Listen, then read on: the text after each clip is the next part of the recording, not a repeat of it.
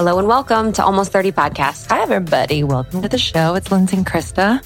Good Here to we are. have you with us. Truly, always good to have you with us. If you have recently found us, welcome. This is a place where hopefully you feel empowered to just be yourself, learn, grow, get curious, because that's what we do. That's what we do. And we're glad to have you. I know there's a lot of options with podcasts. So feels good to have you here at almost 30. We've been doing this for like six years now. And Mm-hmm. we talk about all of the things related to spirituality and wellness and self development. And this one is right up our alley, talking about power animals with Alyson Charles. And I got the chance to sit down with Alyson when I was in Austin a few weeks ago. So I did a few rounds of interviews when I was in Austin visiting, and I was so grateful I got to meet her in person. We've known each other. We've been at events together. We were at Pop, Pop Sugar. She's friends with a lot of our friends, but to have like that intimate time with her was wonderful. Yeah, I'm excited for you all to listen. And um, I got a sneak peek at the episode, but I, yeah, I think that to meet people who are way showers in the way that she is, you know, and she's Mhm. one of those people. Um, we're actually good friends with her uh, partner, Luke Storey, who's just a true gem and delight. Dude, I love him. He's one of my favorite people.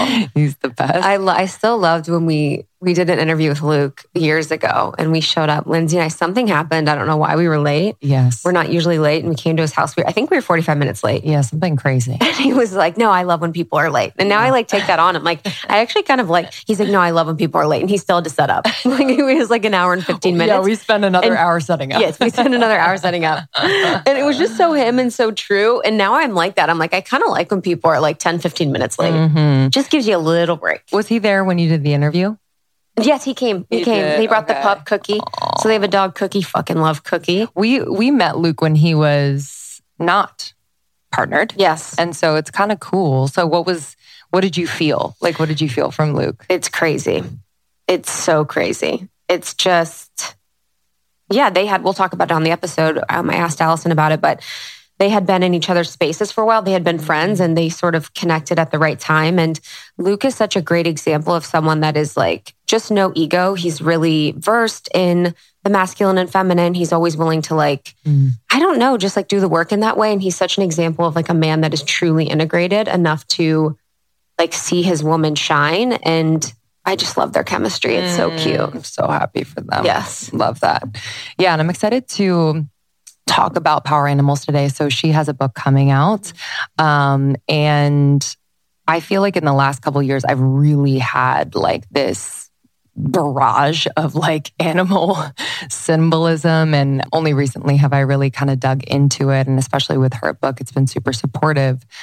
But I think more than ever, because I'm in a city, I really take those signs more seriously because I don't see as much nature, say, as someone who's, you know, in a more rural, richly nature esque place. So when I see my like monarch butterfly, I'm like, okay. Mm-hmm. or I've had a lot of dreams with black jaguars, one a few months ago, and then I've had some recently. Just looking up that symbolism, like, just makes so much sense. And it's pretty wild. I, I guess, you know, people can say, like, okay, I see it. Yeah. You know, it's kind of general. I can apply it to my life. But I don't know. I just take these signs so much more seriously for some reason. I feel like there is like that oneness feeling of this spiritual support system, um, whether it's plants, animals, the energy of a land. Like there's just something to it rather than just say our ancestors and spirit guides. It's like Mhm. there is something to kind of the natural aspect of things that is also really supporting us. Yeah. In this episode, I talked to her a little bit about with power animals, I've always felt like a little shame because I feel like we don't treat animals in the right way and we're so just destructive to the planet. So for me, it's actually been hard to tap into power animals because I feel like every time I think of them, I feel sad, mm. which isn't probably what, what they want us to feel, but that's how I feel. And I just feel like it's hard for me to separate that feeling of like deep sorrow and how we've completely destroyed the planet and the way that we interact with animals and like wanting to and then wanting to leverage them for their power Mhm. and their energy it feels weird to me so i've had experiences with animals for sure and i think that mostly in my dream state too but it's been something that like in my waking life i kind of avoid as like a practice because i felt so much shame so that's sort of like something I'm working on too with power animals is to just kind of let it all go. Mm-hmm. Have, do, do you have ones that show up or? I had black jaguar when I had my um my really hard shadow year that came through, but it's mostly killer whales, whales, and anything in the water. It's always Mm-hmm. water. So killer whales and sharks too. Mm, So it's like powerful. always aquatic. It's always like very deep. It's always like very psychic. And I've probably had that for most of my life. And it was scary with sharks until I was able to get a grip on my, um, just my power, I guess, in the spiritual realm. So now sharks aren't scary. Whales aren't scary. Killer whales aren't scary. But it is something that I feel like has been present in my life. I just haven't tapped into it as much as I could. hmm Yeah, I've I've been trying to just kind of sometimes my mind will get in the way when I get like a, a sign. Like I saw my monarch this morning and I was like, oh, like I can just like be with this little being and receive the message and not overthink it. I think we can be like, oh, wait, what does this mean? And I should look it up and I should, you know, kind of analyze this. But like, there is a very specific, for me, like a very specific message when I see these things. And it's not necessarily what I'm going to find on Google. Mhm. Yeah, I think it is. It's like what you, you make it of your own. And I was DMing with someone who was like, I'm seeing 3332. What does it mean? And I was like, for me, it just means like God saying hi. Mhm. That same with a rainbow. It's like I'm protected. And I think it just means something different for everyone. Mhm, so exactly. it could mean like your guides are saying hi. It could mean God's telling you you're on the right path. Like every sign and symbol can really and should mean whatever you interpret to be it to be. So there can be guideposts through books like Power Animals, but it's also like really using your own intuition to Yeah. feel into it. Yeah. Because that's the whole point of it, Mhm. you know? Yeah. And Alyson's been doing this for Yeah, long time. a long time. Which is cool with her book because that was another cool thing too. Is she's like, I had a, an entirely different book written. I, for, I forget the topic, or maybe she wants to keep it under wraps. This one just like came through super quickly. Mm. And the story of her book is really kismet with the illustrations and the person that drew them. And we'll talk a lot about that in there. But this book feels like exactly what she should be doing. And Yeah. it's really cool because she's talked about this period of like sort of gathering information and data about who she wants to be and how she wants to show up in the world and then really coming out with this book. And it's felt like that from the outside Mhm. where it felt like this book was the perfect book for her and makes so much sense. And I'm so happy for her. And it's for me such an example of really just continuing to like follow your path, however it may lead, and really listening to all the cues and signs and and going when called to the destiny that you really seek. Mhm. And she's in Austin now with Luke. Mhm. How In the house. and they're happy. And, and they're so happy. They love life. yeah, they're such like peanuts. So we'll go into what power animals are, um, her relationship with power animals, how we can tap in. We give some power animals as examples. Um, we talk about how they can connect with you. So dream state is definitely one of them. And then um, we talk about love and her relationship with Luke. So um, they're very conscious relationship, how that feels, what are some practices that they do, and how they've um, done so much work to get to this place where they were ready for each other, which is beautiful. Yeah, so beautiful. So if this episode just really, really hits for you, make sure you pass it along to friends or family who you think would benefit from listening. That's always just so appreciated. And we just really appreciate your reviews on Apple Podcasts. Uh, if you're called and love the show, we would love for you to write a review. And for those of you that just want to learn more about Almost 30 and the community, uh, you can subscribe to our newsletter by going to almost30.com. And we just, you know, every week are just really having a conversation with you, providing value. It might be a heartfelt note from Krista and I or one of us, and just really pouring into you all there. And you can just stay up to date on, you know, everything from almost 30. Uh, we appreciate you. Yeah, and the book is Animal Power. It's 100 animals to energize your life and awaken your soul. And I really love this book because it's like a coffee table book. So you can really leaf through and um, figure out how to use power animals, how to connect with them. There's meditations in there. And then there is like the description of each animal and the energy that it brings forth and the messages that it brings forth. So it's really like easy to read. And I felt like it's one of those where in the morning, say you have a dream about a hummingbird, you can just tap in and be like, Yes. what is that exact dream? So it's available for pre order now. And there's also bonuses um, that are included as well. You can do a guided shamanic journey, journey with Alyson to meet a power animal that you have. And then there's a lot of journal entries that she provides. So the book is incredible. It's just so good. And we're so happy to have Alyson on. Yeah. Thank you, Alyson. You're the best. Uh, you can learn more at AlysonCharles.com as well. Follow us on Almost 30 Podcast on Instagram. I'm at Lindsay Simsek. And I'm at It's Krista. We will see you on the other side. Stay soon. Major announcement from Almost 30. We are hosting Space Camp on January 28th. This is our favorite event of the year. Camp Almost 30 has gotten a little bit of a rebrand because we were feeling like, I think we're ready to really go there with our community. So we are welcoming guests who we feel have really taken us to a whole other planet in our interviews and in our conversations with them. So, guests like Brie Melanson, she is going to be doing a workshop on psychic development, find and tap into your gifts. She is a teacher and channel and one who has really been such a support and teacher for Krista and I throughout the years. We are welcoming Jordan Younger. So she is going to help us find our galactic origins. She is the podcast host of the Balanced Blonde podcast. She's an author, she's a spiritual teacher.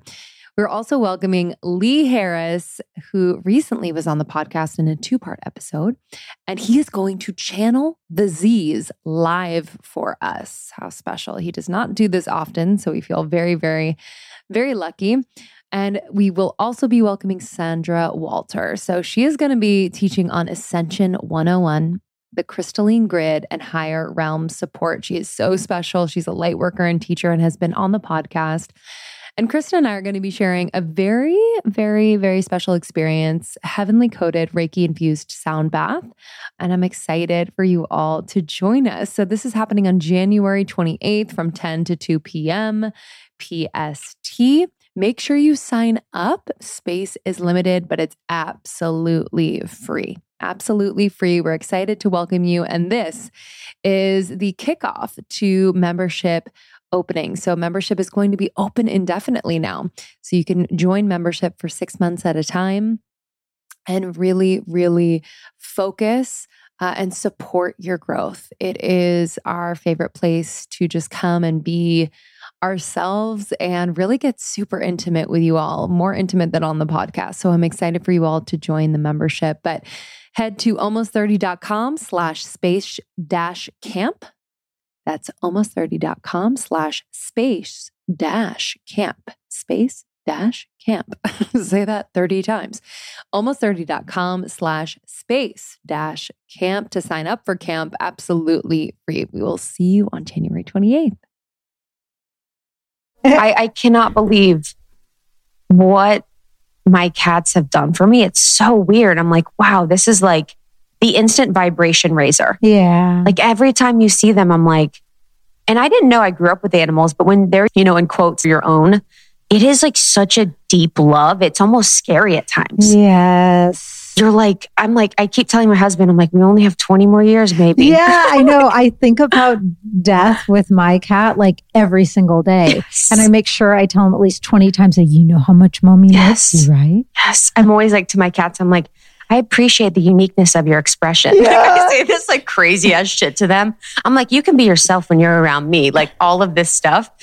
But it's funny that you say about the death contemplation because I was um, reading this like about this monk, like how a monk spends their morning. And one of the first things they do is contemplate death. Mm. Like they say they wake up and they actually don't move from bed, they stay Mm. still in bed. And one of the first things beyond after gratitude is contemplating death. I think that's so rich and so beautiful. Mhm. The death portal is one that recently I got more initiated and and led into Mhm. and not to sound bizarre but it really is glorious in there there's a texture and a richness and a beauty and layers and threads that are so unique, so different than any other portal or gateway or realm. And I- I'm really happy to hear that that's their daily practice because I think, especially over here in the US, we're so, for the most part, disconnected and disjointed. And that's what creates the fear and the apprehension. It's because it feels so foreign or so scary. And so the more we lean in and Mhm. realize the beauty that's there and that it's, it's the birthplace of life is mm-hmm. death. And so it just unites us more strongly with the allness of all that is.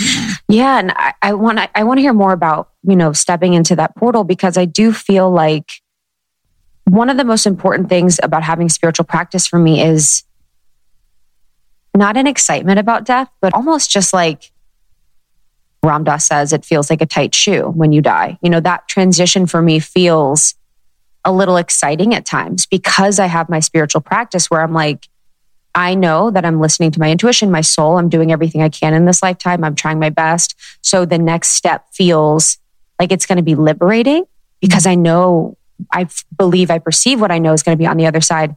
So when you've done that step into the death portal, and even your experience, like what has been your journey with death? Because for a lot of people to hear that's like, what do you, you know, how can that be? And how can you see it in such a way where it feels rich and not dark? Mm. Mm-hmm. Okay, I gotta.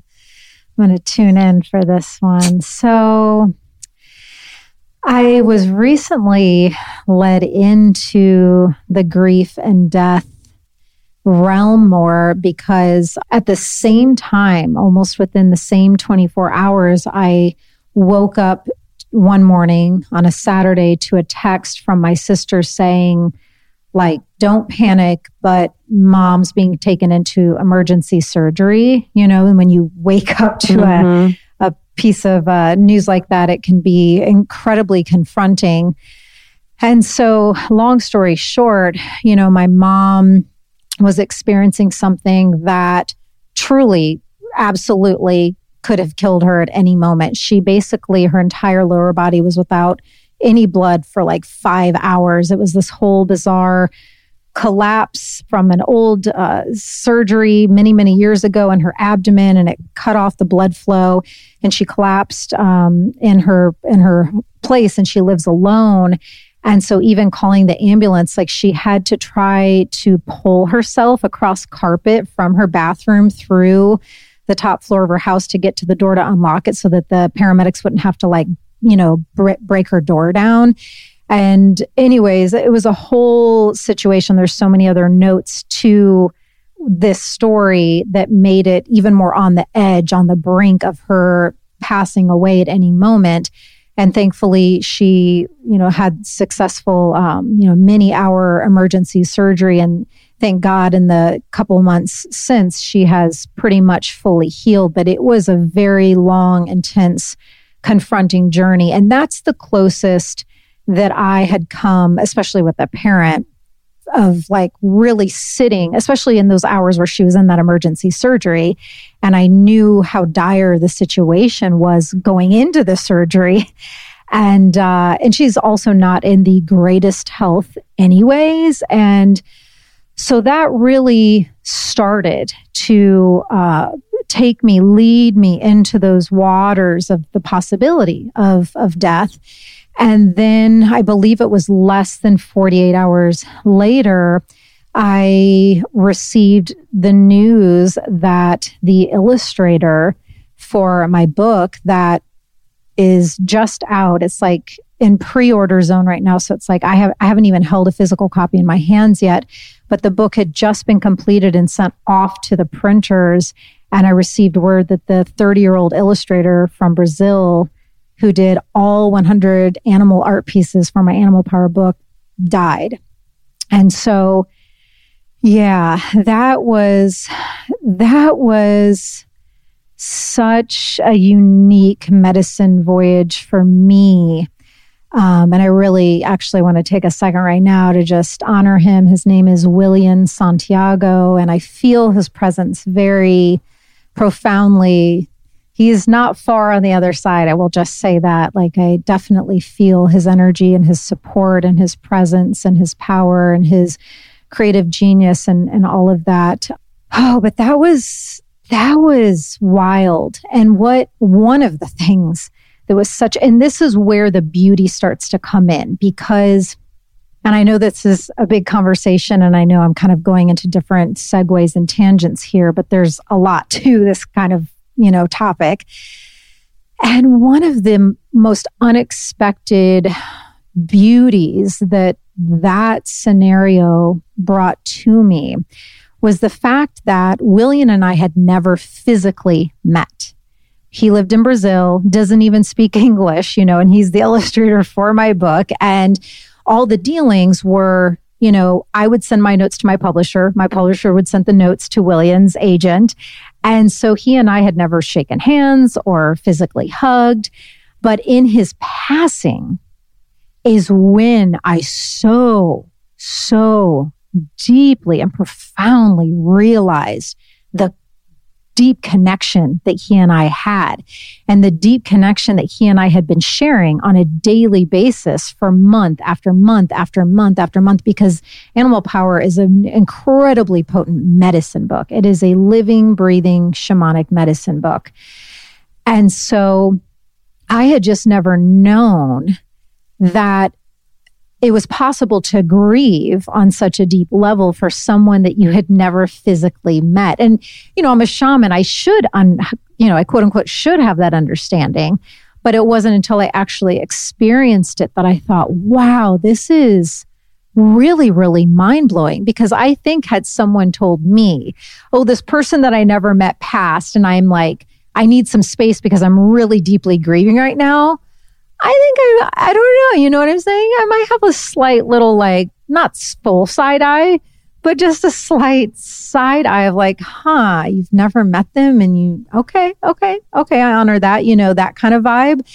But I so get it now. And it's just such a testament of our multidimensionality and the ways that our souls have different contracts and karmic uh, unions to fulfill certain missions in life because and it's circling back me back now to one of my main intentions for animal power book was to really activate the eagle and condor prophecy.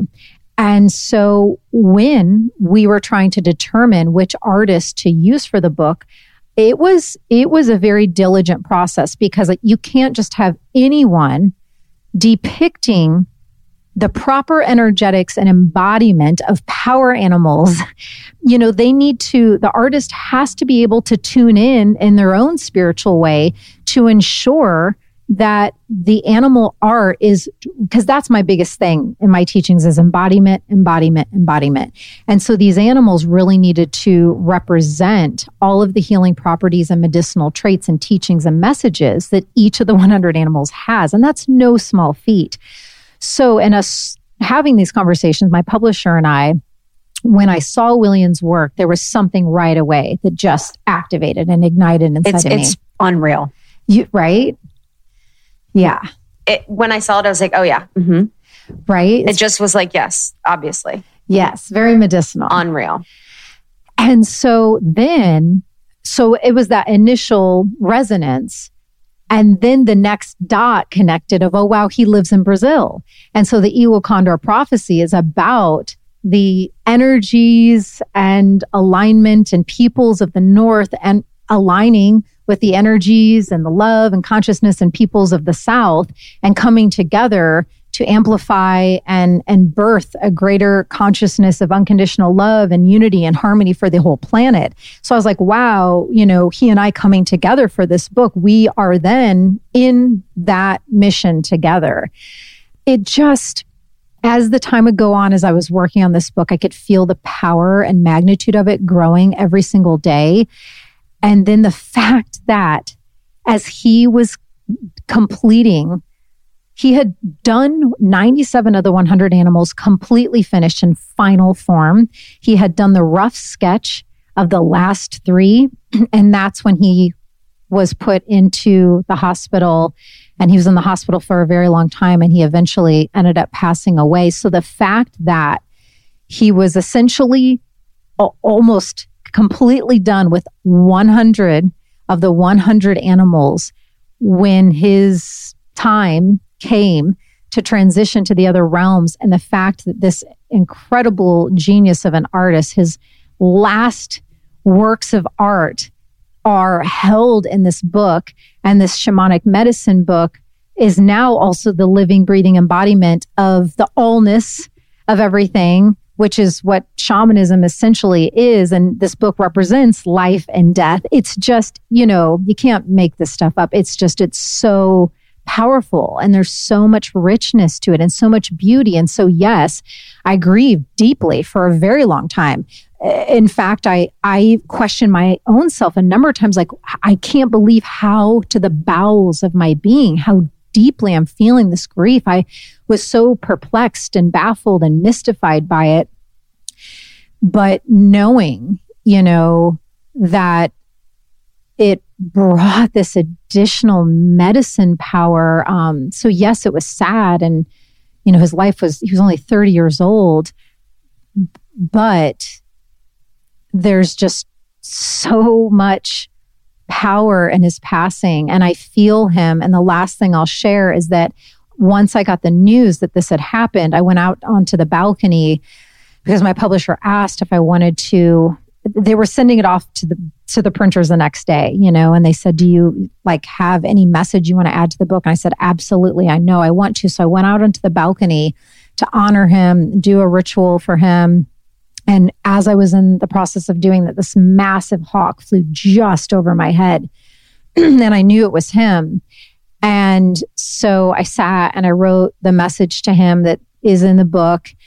And, um, you know, in order to honor him, we decided to take the hawk piece of art that he drew and now it will be like a limited edition poster. And there's a message that I put on this poster explaining the hawk's significance and how it came to me after he passed and just honoring him and Great Spirit and Great Mother Earth and just, and all the animals, you know, all of us that came together to birth this book. So that's my very long, winding road answer to whatever it was you asked me. I mean, yeah, it's, it's sometimes it's like you need those as reminders for the magic of life where you're like, this is magic. Like there isn't anything but spirit that is directing this. And their soul is like, okay, we are done. We are complete. Like this is here. This is out there. But when you were speaking, you mentioned the eagle condor prophecy. And mm-hmm. I'd love to just kind of, I actually don't know what that is. So I'd love to just unpack that a little bit.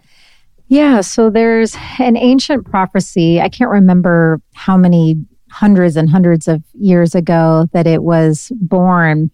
But in a lot of ancient animal teachings, the eagle represents the peoples of the north and the essences and the energetics that we tend to have in terms of just how we operate, our lifestyle, things like that. And then the condor is very much heart centered and it's more of the feminine energy. And that's representative of more of the essences and energetics of the people of the South. And so there's this ancient prophecy that said there would come a time when the eagle and condor would unite.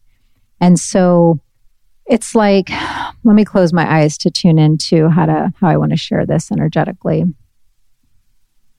It's my belief that yes, there is so much going on in the world right now, right? There's a lot of frenetic energy. There's a lot of confusion energy. There's a lot of information that hits up against each other. And there's a lot of things that just can make people feel kind of insane right now, just out of sorts. Like what, what is going on kind of theme. And yet, with all of the bizarre, and yes, it's, it's sometimes it can feel a bit scary, intimidating, confronting, all of those things with these energy systems that are happening right now. With all of that, I feel if you can just stay as devoted to the practices that keep you connected to your center line, can keep you connected to your own soul, keep you connected to your own heart and the wisdom and ancient power and truths that live within you and whoever it is on the other realms that you most connect with. For me, it's Great Mother Earth and Source, Great Spirit And if you can stay in devotion to that center line and to those strongest clear connection points and stay in tune. So for for me, like you shared with the the Buddhists, I believe you said before the monks, before they get out of bed, even they're contemplating gratitude and death. I, I have my own version of that. Before I get out of bed, I do my own connection into my heart and I ask, you know, what, what do you need today? How are you feeling? I ask my mind that, I ask my body that, I ask my soul that, and then I give my thanks and prayers to God, Goddess, and Great Mother Earth, and wherever else I'm, I'm led. But my point is, right now, it's so imperative that we do our best to stay in the present moment because what can add to all of the other confusing layers that I shared is that if we start to get into longing for the past, you know, because life for everyone has pretty much changed. And it can be tempting to like reflect back to, oh, you know, how the way things used to be in terms of like going to parties or, or whatever it was that you enjoyed about how life on earth was two years ago. That's taking you and pulling you into the past. And then there's the other propensity of perhaps even unconsciously, you get pulled into thinking about the future. Where is this all going? You know, do I need to be a prepper? Do I need to figure out if the water goes out? You know, whatever it is, there's infinite lines of thought that we can go into if we start to lean into the future, the wondering, the pondering, the, the fear based confusion questions. But all of that again creates more confusion. And so that's why right now it's so important for us to stay present and to stay dialed into that center line and to stay connected to the practices that keep us in our heart and keep us connected to the wisdom of our soul. And my point in sharing all of that is that the more we do that, I feel that I will not be alone in the knowingness that right now, Gaia, Great Mother Earth, and Great Spirit and our own hearts, if we really sit with this, I believe it will resonate with most. Right now, the greatest longing of those places is that we remember the oneness of all that is and remember the vital importance of unity and harmony and unconditional love and compassion and empathy and in terms of remembering that we're all here learning and growing. And that is what, in essence, the eagle and condor prophecy really represents is us remembering these most ancient truths of the planet that we inhabit, of Great Mother Earth. It's that we are all one before all of these lines of separation and division and all of these categories and classifications and subcategories and all of this like pulling people further and further away from one another and into these other check marks and tiny little boxes. And none of us deserve to be a check mark or a tiny little box. We are these wildly magnificent, multidimensional, multi talented, powerful beyond measure beings meant to continuously explore our own inner worlds and the unseen realms and to get to know great mother earth and to find our connection to great spirit or god whoever it is universe whatever it is that you call it and when we go to those places, it never ends. It's infinite. And that's, that's the space, right? And I, you know, for some reason, um, my answers with you are, are really going into these like flowy kind of medicine. They're not very clear cut, short form answers, which sometimes I try to do so that what's coming through me can be a little bit more digestible. But for some reason, in my time with you, so far, everything is really taking me into these um, spaces where i am just kind of more channeling, and then I'll just kind of stop and see I where you're it. at. I love it. I feel so lucky the way that we've separated the ourselves from the ancient medicine of animals reminds me of the way that we've separated ourselves from the ancient wisdom of Mother Earth and women. Mm-hmm. You know, it's mm-hmm. almost like that divine feminine. And in Women Who Run with the Wolves, the book, she talks a lot about how we've separated ourselves from our wildness and it's shown in the way we've treated nature and Mother Earth mm-hmm. and how we're just so disrespectful almost and we just take, take, take. So, how can we? I guess, or this is what I want to ask. How are, how do you see that connection between the feminine and some of the power animals in mother nature? Like that soft, warm, unconditional love that exists that I feel like we haven't let ourselves have access to because I feel like in my community and space, people are interested in aliens, angels, ascended masters, but actually I feel like people bypass animals a little bit. Mm.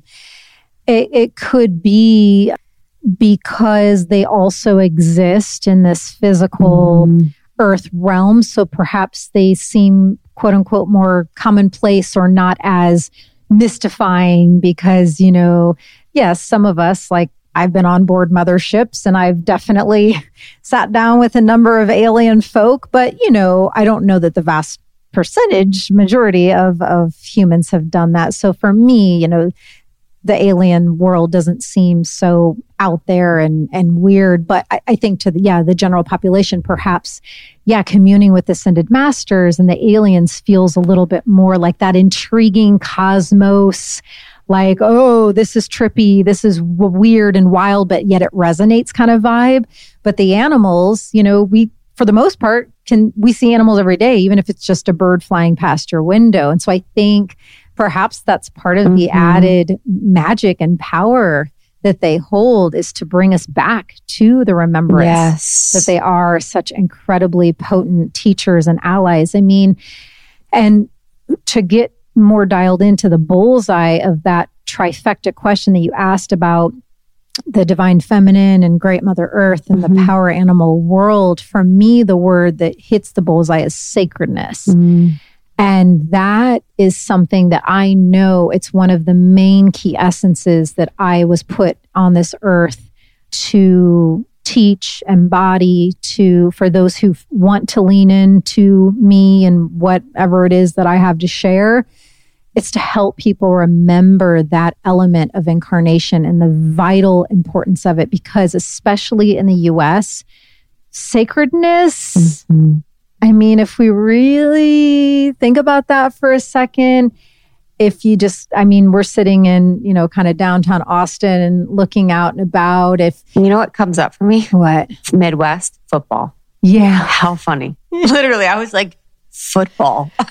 yeah, yeah. It's like, I was honestly, what is that? Was like, it's like that programming when you're younger, you're like, football's sacred. But I don't know what else that I've seen and recognized in our culture that we revere as sacred? It's, we are so far removed mm-hmm. from communing and mm-hmm. honoring in ways that really connect us to the true truths of ourselves and the true truths of like the entire point of even being here. And you know, another invitation that I would like to bring in, and this is not invitation that is coming from judgment, right or wrong. It's just simply a pondering door opening, gateway opening invitation of, you know, for all the soul fam that's sitting with us in this conversation right now.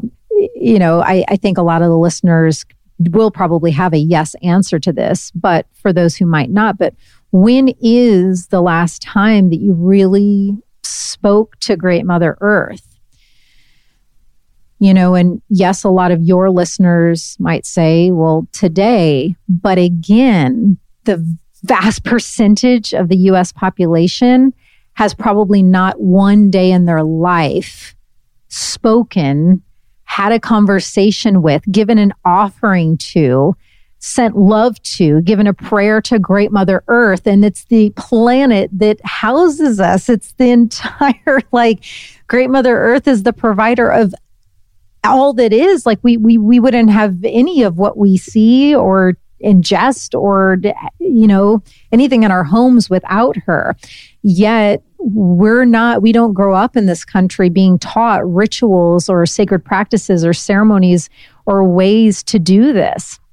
And so it's so important um, in in whatever way that you can, and that's a great first starting point. It's like even if from your home, I would recommend even if you don't even have a yard. Like back when I lived in Brooklyn, I didn't have a yard, but I had parks around me. Whatever way you can, go outside and speak to the wind and put your hands down on the earth. And I always love anytime I go to new lands, um, I'll tune in before I go to see what offerings I want to bring. And then once I'm there, I'll call forward the love and light guardians of that land and I'll place my left ear down directly into Great Mother Earth and I'll just begin to call to her and commune with her. And uh, it's just that one practice alone will open up gateways of miracles so far beyond um, what you can imagine just just from that one practice of talking to to Gaia. Mm, I yeah, I think that's so powerful. And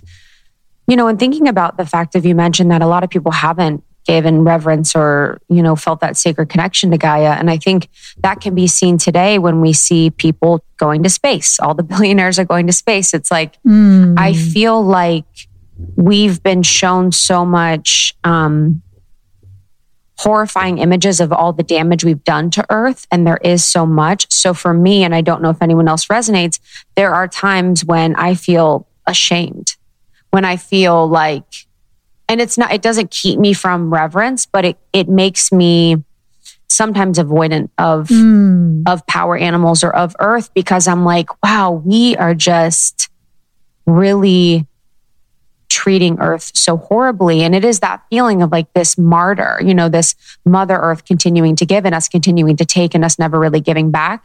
And it just makes me feel a little shame sometimes. So if there's anyone else that feels like that around even animals, you know, because sometimes with power animals, I'm like, oh my God, I think about them and then I think about their habitats decreasing, all of these horrifying images. What would you say?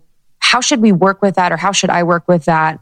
And then is there anything that we can do to make sure that we're still getting the medicine and we're being honoring and we're doing the steps we can? I know that was a layered question. Yeah, I, am tuning in though. It's great. Even if you don't have an altar space, like I start every day with my practices in bed, and then I go, um, like next place I, I land is at my altar. But even if you don't have a designated altar space, just wherever, you know, sit on the floor, sit on a chair, and even if you're not a seasoned meditator, you don't need to be. But I'm recommending that you sit by yourself in a quiet space. If you have anything in your home to add a little sacred layer to, whether it's wafting some incense or turning on lighting a candle so that you have sacred grand fire sitting next to you, or maybe just sitting with your favorite crystal in your lap. It can just, it can be tiny and it also doesn't need to be any of those things. Those are just, that's a bonus layer to do. But even if it's just sitting with yourself and closing your eyes and just breathing in through your nose and into your heart center and really staying in that wave like rhythm of breathing, just exhaling any stress, inhaling in through nose into directly into your heart center to keep allowing your heart to open up more. And once you feel that your heart has cleared a bit and expanded a bit, and you're really dialed into her, I would then set the intention to call forward an animal into your field and some you might hear the, a flash of a word of an animal in your right ear. For me, I'm very visual clairvoyant, so I see they come to me in in my vision. Um, or you might just get a sense, a knowingness, a claircognizant, a knowingness of a particular animal that's that's kerplunked in. And even as I'm talking right now, Krista, I don't know if you're already sensing one, but the intention is to invite a power animal forward for you to begin this digestion with. because they are so generous and they are our allies and our supporters and our empowers and they want to be invited in. Of all the guides that I work with, the power animals seem to be the ones who most desire the invitation to commune. There are other guides, perhaps angels or whatever, that will just kind of be around, but like the animals want you to open the door and call the animal in that you can begin to have that conversation with that freeing, liberating conversation with of expelling and saying, just getting off your shoulders, off your heart, off your chest, the things that you were talking about of I feel ashamed, I feel kind of icky. Just talk it through. And this, this process can, might even just take like three minutes, but the medicine of that will free you you're then connected to a new power animal ally. And then before you end the meditation, the closing of it, if you feel called, is to invite that animal who came forward to continue communing and working with you um, if there's further work to be done around that category. So I don't know if anything mm-hmm. came up for you mm-hmm. as I was saying that. Yeah, it did. It was um I've always had black jaguar, mm. but it's interesting because when I was like meditating on that, I did your, I did your meditation, which is really powerful. And we'll have that for everyone in the show notes. I didn't know if that was yours. And so, or, and it was coming. And so I was thinking, I'm like, is that mine or is that yours? And then I was kind of sitting there in my meditation because that's come through for me before. But I was thinking about my dreams and my dreams are almost always water. It's like whales, like killer whales whales and sharks mm. is like been for years, like mm. years and years and years, almost at the regular. So I think those water type animals would relate. But then also too, I think Black Jaguar was with me last year was like a huge shadow work year mm-hmm. for me. It was, mm-hmm. it was just one of the hardest years of my life. And so that was really helpful. But I was also like, I don't know if that's Alyson's. Like I kind of was like, am I picking up hers because you're coming? You know what I mean? Yeah. It is my core totem. you look look like a black jaguar. she is my my main uh, core power animal ally. So so yes, there is that. Um, but I love that you work with the ocean animals. That man, oof, there's some really oh, it like anytime I tune in to especially whale energy, it makes me no one can see me because we're not recording this on video, but it like makes my body gyrate in a certain way just because it's like ah, the enormity of their um ah of their potency. It's so unlike any other being. Um, but whale typically, I mean, each animal a lot of times has about five or six like main keyword attributes or healing medicinal properties that they represent. Uh, but one of the main ones for whale is it is it's like sacred song and sound and clear communication. It's all about communication. And then shark is all about like flowing forward, but you know, you do it with um precision and like you you've already d- dialed in and dropped in and landed into like a certain uh, targeted knowingness in your being and then just like zoom flowing forward to um, aligning with with that focused vision. So those are two of the main essences of those animals. But uh, yeah i really i really love those for you. They, those are two really good creatures. One of one of sahara she's gonna you know give me a hard time for sharing about this, but years ago when I was on her podcast, um, and I'm referring to Sahara Rose because Chris and I are both mutually very good friends with her, but Shark came in for her and she was like, no. What? yeah, she She's so feminine. She's I, like, no. and I still tell her, I joke with her to this day because somehow yesterday when we were on a Zoom together, Shark came up and I was like, hey, girl, it's your friend. She's like, no, but over, Sharks are dope. Yeah. Over the years, she yes. has grown to have more of a reverence for yes. them, but it's very funny think it's one of those things where you, it's like with shadow. Yeah. You know, where you're like dark. You know, I don't even know this was, but it's like before I would have been like, dude, you're like anything that's dark. You're like, that's, or like alligator. Mm-hmm. like, that's ugly. You know, you're like, I want a hummingbird. Yeah. I want a, I want a peacock. Well, and you bring up a, a cool point, and some people know this, a lot don't that the power animal world, so when we incarnate, we all have a core power animal that is assigned to us and is with us our entire life. That is our core animal. But then, depending upon what we're going through, what our soul needs are, um, it can be what we need on a particular one moment in a day, or or like bat came in and it was with me for a couple of years to make me face like my deepest darkest fears. So then there are other animals that come in with us for like shorter or longer chapters. Uh, so yeah, that that's a good point to make um, because I think it's important to commune in in both ways. To one, to align and get to know who your core animal is, and you know that they're by your side. But then once you know you get my book or you start to learn animal medicine, then you can also learn.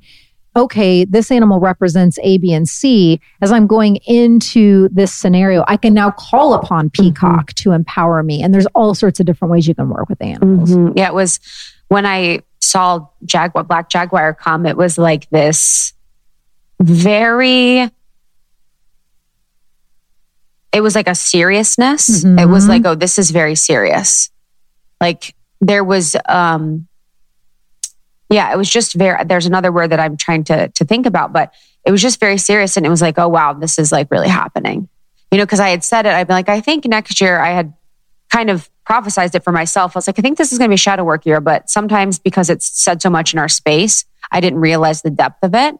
And I was like, whoa, when that came. And then it was, it was interesting because like later on in the year when I was sort of coming out of it, it was like monkey came mm. and it was really nice. It was like a really nice lift to have that and be like, okay, there is like a levity. That's a pretty big 180. Yeah. In a good way. Yes. Yeah. It was really beautiful. But, and for people, so for people that are trying to connect with animals, I had mine in meditation and then dreams. What are ways in which that you've seen people really call forth their power animals or the power animals that have messages for them? Mm-hmm. Yeah, there's all sorts of ways. Like even my publicist right now, it was the sweetest thing. I really love her and um, just the way that she's opening herself up to these possibilities. So, just one example you know, our relationship is a newer one. And, um, you know, she's working with me in Animal Power book and she's really leaning in, right? She's excited about this and, and reading the book and, and starting to learn and open herself up with a, with a really, uh, yeah, with a strong willingness.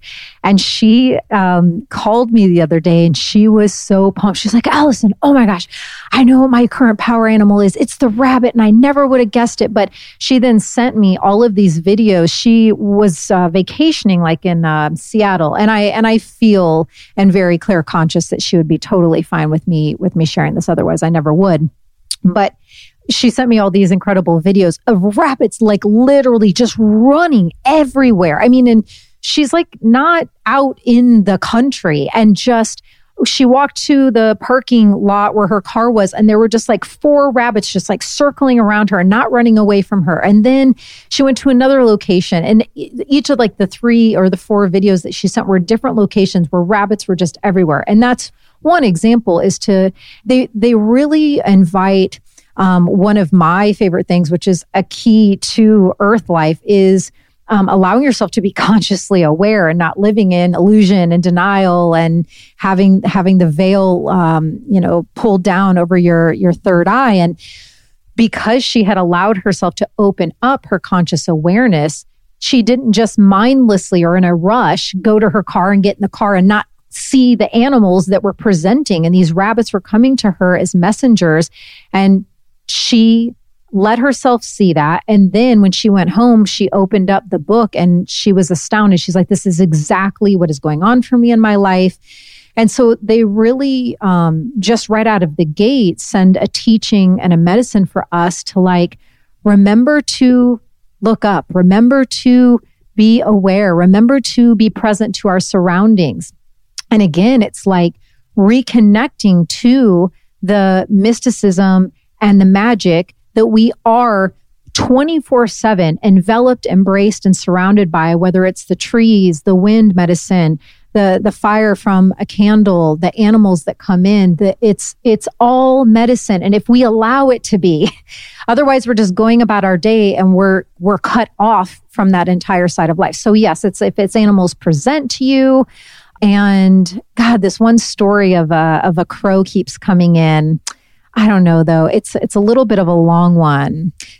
But recently I interviewed Dr. Wayne Dyer. He, he his he had eight kids. He's since passed, but yeah, he he was an incredible spiritual teacher, wrote many books, like 40 plus books, I believe. And uh, two of his daughters recently wrote a book, really incredible one, by the way. And when I was out preparing for that interview, he came to me and um, from the other side, Dr. Wayne Dyer presented to me on my right side, and it was this whole like it moved me to tears. It was so profound, um, such a powerful connection to him, and I could see him. I could see what he was wearing. I could feel his personality. I could hear his messages to me. I mean, it was like you and I sitting here. He is that strong of a presence on the other side, and um, I always I tend to be someone who just always does further checks around everything just to make sure. I just, that's just how I roll. And so, even though it was so clear and I knew what was happening, I still closed my eyes and I was like, you know, send me a sign. And when I opened my eyes, I was sitting on the balcony and I was typing these notes. There's a tree right in front, and from the right in front of me, and from the top branch, a massive, like the second I opened my eyes, a huge crow just burst from the top branch of the tree. And I, and I knew that that was my confirmation. The next day in the interview, I was a little nervous to tell her because it's such a, like it's her dad and it was a little sensitive, like, hey, I talked to your dad yesterday, you know? But she was super cool about it. And she's like, oh my God, I would have been so mad if you didn't tell me this. But I said, you know, he affirmed to me that it was him by presenting as a, as a blackbird, as a crow. And she's like, that's how he presents in earth form. He comes to the family as a bird in different colors. He comes to her as a white bird. He comes to the mom, his uh, wife, as a red bird. And then in shamanism, the crow is representative of the void. It's a it's a main shamanic totem, the crow. And uh, he came to me, of course, as the crow. So I don't know. That's just another like random example of just how um, animals and the medicine and the energetics work. So but another way, you know, you can um, once you have my guidebook or you know start to to learn what different animals represent. Like I like I mentioned before, if there's a certain thing that you know you're about to do that you just feel like you could use a little extra strength or support. Maybe you're feeling a little nervous about a crunchy, uncomfortable conversation that you're going to have, or you're heading into a business meeting, or whatever the many life um, Earth life scenarios can be you can then consciously and in a sacred, reverent way call invite that animal forward you know sit sit with that invitation for a moment ask the animal to be with you during the conversation and and you know, let them know what a little bit of what you need. Say, I'm open to whatever blessing, blessings, messages, and medicine and guidance you wish to bestow upon me in this scenario. But if you're also clear that in this uncomfortable conversation, you want to stay out of fear and make sure you remain heart centered and that your words and, and message and, and conversation is coming from your heart, ask the animal to support you in that. And, and you'll get to, familiarize yourself with like oh with with this scenario i need to call in uh, deer you know deer is all about the pathway of the heart and making sure that your heart is open. So sorry if i just flashed my left boob I love it. I'm looking at those boobs this my whole time God, I'm the like, left one's really what a woman. she's the feisty one. She She's likes to like, come out. Let's do this. Yeah the left one likes to she's party like while she channels this is my time. Yeah. i'm gonna slip out while she's channeling. I've been admiring to be honest. Um, what about dreams? Like, what is it? So, Mm, yeah. an- power animals, do they come? Like, is it easy for them? Is it like, what's that like? And I'm, I'm, I'm assuming with whales and stuff, it's like because I can't see them as accessibly. Is, Right. Is that, do you find that to be true? Yeah, yeah, that definitely can be true. However, um, you know, like in the guided shamanic journey that you did, I voyaged you into the jungle realm. But even though you're in the jungle realm, like I've guided thousands of people in that particular voyage because I just I love the jungle so much. But even though we're there, like I've had lobsters come to people, camels, dolphins. So even though we're in the jungle realm, you know, yeah, any of the animals can present. And yes, same kind of uh, essence with the dream state. You know, you, our guard is down and we're more, to, to some spiritual teachers, that's actually when we're awake and living. And like when we wake up from our sleep and dream time, that's actually when we're we're asleep, if that makes sense. Yes. And so, um, so yeah, when we're in that uh, other way of functioning as a as a human, we're much more you know connected to the other realms and and oftentimes yeah the animals can find an easier opening to present and and get across the message that they're really trying to get across yeah i was i read this text and it talked about how it's not our body that needs rest when we sleep it's our soul. Mm-hmm. and our soul really needs that time you know when we're dreaming. But there was actually something you said about when wayne dyer came to you and you said you did like a check. Yeah. And i always think about that with beings and entities and souls and spirits. So what is the check that you do? And are you checking to make sure that you're clearly picking up what it is or what is that check like? Yeah it's um you know as someone who before my divine intervention and spiritual awakening moment, which for me, those two things were simultaneous and happened both at the exact same moment in time for me. And before that happened and my life totally changed, I realized after I had my awakening that previously I had been living my entire life in denial and illusion and kidding myself and I, so once that veil lifted and I understood the dynamics of denial and like false narratives and what it means to like lie to yourself to try to stay in a reality that you think you want, but it's not serving your highest and all of those shenanigans. That's partly why, because I know I fooled myself before for many consecutive years I never want to let myself falter into those territories again. And so, even though I've been on the shamanic path for, I mean, I've done this work for many lifetimes and I've been on the path for many years. This particular lifetime, I am just someone who's very diligent with integrity and with clarity and just yeah just doing doing the checks sometimes it's just a second it's just a double check and i'm good. And then there are other times where i might do a third and a fourth check. What i can try to explain is that at this point because i've been doing this work for so long and in such a devoted way i i really trust myself but even with fully trusting myself i still do the checks. But so it doesn't take me long. Like if there's, okay, so here's an example, and I'm going to keep it somewhat vague because it does involve someone else who is working with me right now. Um, so I'm still really shrouding all of this in full reverence and sacredness. But as I'm, I'm a seer, so I, I'm very much open to a lot of my gifts, and my seership is one of my, my main ones. And I can just see kind of everything. And I have a very strong sniffer. So even though I am never invasive, with my abilities. I don't go to gatherings and try to like, you know, look into people's like as much as they'd want you to. well, some do, some don't. yes, some will true. literally run the other way. You would that's lean true. in, but others bolt. Trust me, I have witnessed it. Um, but uh, yeah, so even though I'm not invasive, um, sometimes I I can just see stuff without trying. Mm-hmm. So with with this particular person, I was seeing a lot, and this is where this other piece of responsibility comes in, and it's a huge one, and it's a most paramount one, especially as a shaman. You carry a, a lot of responsibility and in so many different ways. And so in this particular situation, I was seeing a lot. And because of the dynamic of this working relationship with this particular other person, I knew that what I was seeing was not something that could be ignored.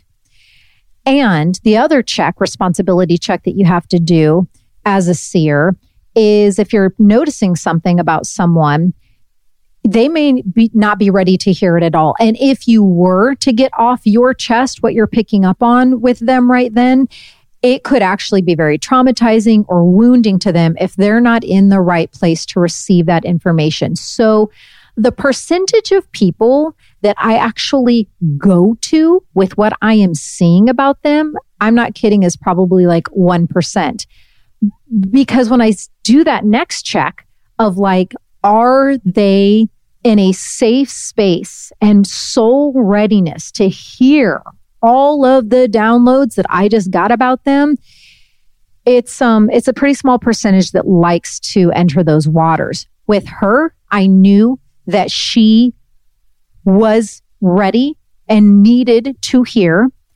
And so then I did a next check. I sat at my altar to ensure that nothing of what I was going to present to her was projection, that none of it was my quote unquote shit, that that it was truly dialed in hers and needed to be heard by her. And once I was totally crystal clear that it was none of nothing coming from me, then I invited further messaging because at this point, I said to her, here is some information I'm receiving. And I kept it very gentle 101. And I then knew intuitively that I needed to wait for her invitation if she felt ready to go deeper. She leaned in and said, I am curious about point number five. I would like to know more. From that point, I then did another check and started to receive even clearer downloads, which they came in in like four or five different paragraphs. And then the next check I did with the responsibility is this magnitude and gravity of these medicine messages, it would not be right or fair to her if I sent this via email or text. This is a, this is a must dialogue conversation level medicine message. So then I ask her, are you open to having a phone call around this? Um, and this is like on a Saturday when like, you know, I could be doing whatever. And it's like, but you know, this is my responsibility because this is the dynamic I have with this relationship with this person. So, um, so then yes, we ended up having the conversation. And even before I started to speak, I said, do you feel and a, a, safe space and readiness on a soul level to receive what I'm about to share. Because I wanted her to feel rooted, centered, planted, and and and ready, um, and and guided and supported to receive. So it's like, you know, and then I shared with her, and you know, she admitted that it was uncomfortable but it totally resonated and she knew it was exactly what she the medicine that she needed to receive and hear but like that's just one example of literally one 10 minute conversation that needed to be had and all of the accessing in that I do to my own wisdom, to the unseen realms, to great spirit, to great mother earth, all of the checks, all the different layers and levels of the checks before I even get to saying to a person what I'm picking up on. Did you know that the drugs we take to manage period cramps were invented in the 1950s and exclusively tested on men? what? It's literally outrageous that there hasn't been more innovation when it comes to periods. Delune is changing that with dietitian formulated solutions that relieve our symptoms while actually supporting cycle health. Because our cycles affect every aspect of our wellness, period pain, mood, sleep, skin, metabolism, energy, and more. I, I don't know about you, but you know, some some months I'm like, oh my gosh, like everything has to stop, but it really can't because I'm experiencing, you know, really bad cramps or headaches, fatigue, you, bloating, you name it. I've really tried a lot of things and while I think I've gotten most of my symptoms under control, it doesn't mean they still don't happen and kind of disrupt my flow. So I was really excited to find Delune and recommend it to a lot of my friends. And they have been absolutely loving it. I was talking to a friend the other day that experienced like really, really bad periods, cramps, and just all these symptoms. And she was so happy uh, to try Delune, she's noticed that her symptoms have subsided. They don't last as long, they're not as intense, and she can really just be in her life, which is really nice. So, Delune Nutritional Solutions are dietitian formulated to work with your cycle health, not against it. It'll help you all month long while also relieving your cramps and PMS during your period. Delune creates effective drug free supplements for period cramps, PMS, and optimal cycle health. So you can get the relief you need naturally, which I'm all about, and start feeling like your best self. So if you want high potency, fast acting supplements for your period cramps, PMS, and really getting your cycle health in its prime top condition, like 92% of their customers report that relief, try Delune. Leave bad periods behind and start the new year off with 23% off. Go to cyclehealth.com slash almost 30 and use the code almost 30 to get 23% off plus free shipping. If Delune isn't the right match for you, your money back is guaranteed. That's cyclehealth.com slash almost 30 and use the code almost 30 to get 23% off plus free shipping. And I think when you first awaken to your gifts, you get really excited and you're like, hello, everyone. I'm reading you and I'm reading you and I'm picking this up and this is what I'm seeing. And you're just, it's, it's just this like excitement. And I feel like, you know, everyone's got their own process. So that's probably part of it, but it's like really important that when you are in the healer space or where you are in the space of giving information, of receiving information, that you are taking it slow and I've noticed a lot with newer healers to the space, it's like almost that endorphin of getting it right, of like getting the message right, where I'll notice it. I'm like, wow, I'm feeling like you're more excited about the message being right than like the actual trueness of them. You know what I mean? Yes. And I've, and I'm kind of adverse to that. And I've noticed that. So I'd love to just free to talk about that. Yeah, no, I, I'm so glad that this is an unexpected uh, category. Um, I didn't know that we would go into it, but I'm so glad that we are because I think it is so important because truly I live uh, by the uh, pillar of belief that only when asked, only when invited, do I share, you know, because I have experienced exactly what you are talking about, where someone whose um, spiritual connection points and lines started to open up and started to get information. And very it is a it's a very exhilarating time. You're because you know being quote unquote awake and all of the spiritual stuff it has grown and I hate to say it grown in popularity, but it's becoming more of a commonplace conversation. It's not as bizarro as it was a decade ago. And so then if it starts to happen, then someone's like, oh my God, that awake thing is happening to me. And like, oh, I'm starting to, you know, get tapped in. And, you know, am I a shaman? Am I a mystic? Am I a what, you know, whatever. It can be anything. But yes, this exhilar, it can be very exhilarating. But that when you start to feel that propensity of like getting slurped up and zoomed up into the the cosmic realms and spaces when you start to feel that lift and that type of exhilaration right there is where you have to like bring yourself into your physical body and also take a moment to like put your roots and your drop your root chakra anchor into great mother earth and like sit with it and be with it and marinate with the download and messaging that you got received before you spew or transmit or put out from you any of what you think that you just got. Because one thing that happened to me that was I felt very traumatizing was a, a friend. And, you know, I, I know she meant well and I know her heart and I love her to this day. but as things were starting to awaken to her, and she was receiving what she felt to be God messages that pertain to me and my book. And this is many, many, many months ago. I opened up my phone to a voice note message from her. And of course, I'm going to press play.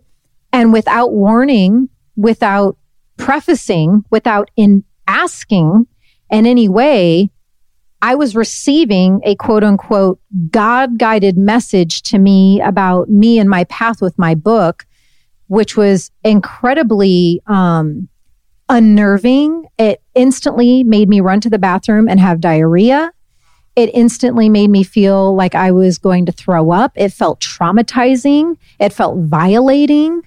And that is 101 never effing do never without asking someone if they even want to hear what you have to say. And like, God bless. And like I said, I love her, but the state that she was in, in terms of her life and what was going on for her own dynamics in life at that time, I would not have wanted to receive a message from her at that time. On top of that, I am very, very strongly and profoundly and clearly connected into God, Goddess, Source, and directly into Great Mother Earth. And I rarely seek outside guidance. I don't need it. So that's just, I mean, I'm happy to talk about this for 10 more hours with you because it is so important, but that's just one real life um, example that I can share that it, it can be incredibly um, you know, because when we open up our spiritual gifts, the entire point should be to be of service and to serve the highest, greatest good of that person and for all. And you oftentimes can and will be doing the exact opposite of that by being overzealous and invasive and violating with get with a message even if you think it's a message from God for that person. Yes, because, you know, in the law of one teaching, which is what I like, my greatest spiritual text was, it would be, it's like a violation of free will. It's like your free will allows the invitation. And the invitation is not only vocally, but there's like an energetic invitation you can feel. Cause sometimes if you have messages, people will say yes, but they're saying yes because they actually want to like fulfill self, they want to actually get a message of something negative about them. So it's like a subconscious yes that's like, yes, affirm bad things about me or give me the message that I want to hear. And so I find that when I feel like people are trying to do that to me, I had someone that I knew send me a message that they read something about me a year ago. And I was like, oh, you absolutely did not do this. Like, this is not okay for you to send me something that you read about me. Like, my guides actually don't really, mm. my guides are actually really, really um, formidable. They're like very mm. badass. They actually don't let a lot of people read. Most readers can't. So I was like, I know you didn't. And it's mm. almost like that hmm. egoic of like, mm. confirm for me that I see, mm-hmm. confirm for me that I see. Yes. Yes. And the desire to feel needed yes. and important. And especially if they are quote unquote giving a reading for someone else who they feel is inspirational or yep. powerful and they want to be seen in that same light or at that same level. And so it comes from these distorted, dysfunctional places, which is why those effing checks are so vital because if you're not real with yourself and taking those sacred pauses to get back in your body and to feel like, where really is this coming from?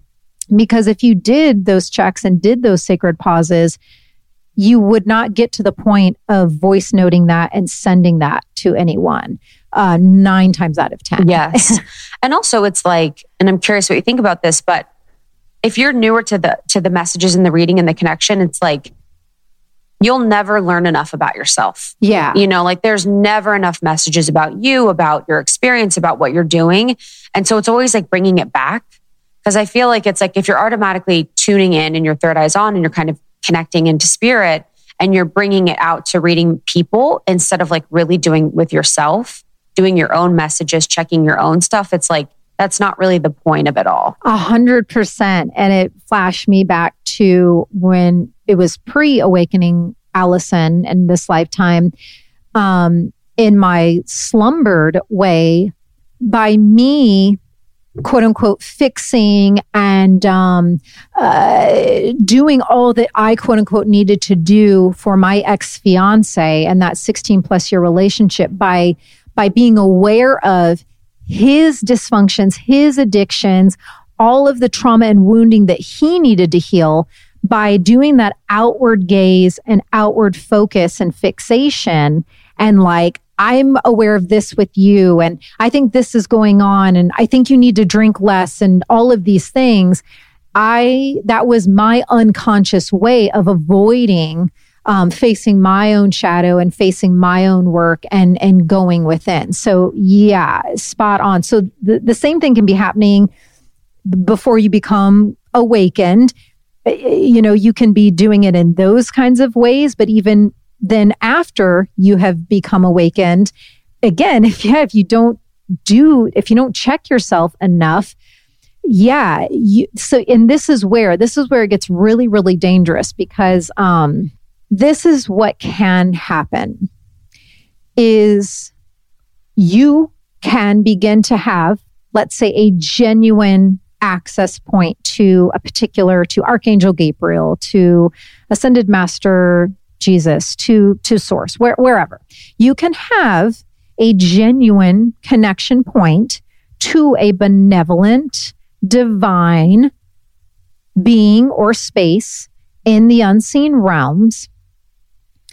And you could be uh, perhaps innately or with enough devotion throughout the years, um, very masterful, very um, highly skilled at having this pathway to this place that provides potent and strong information.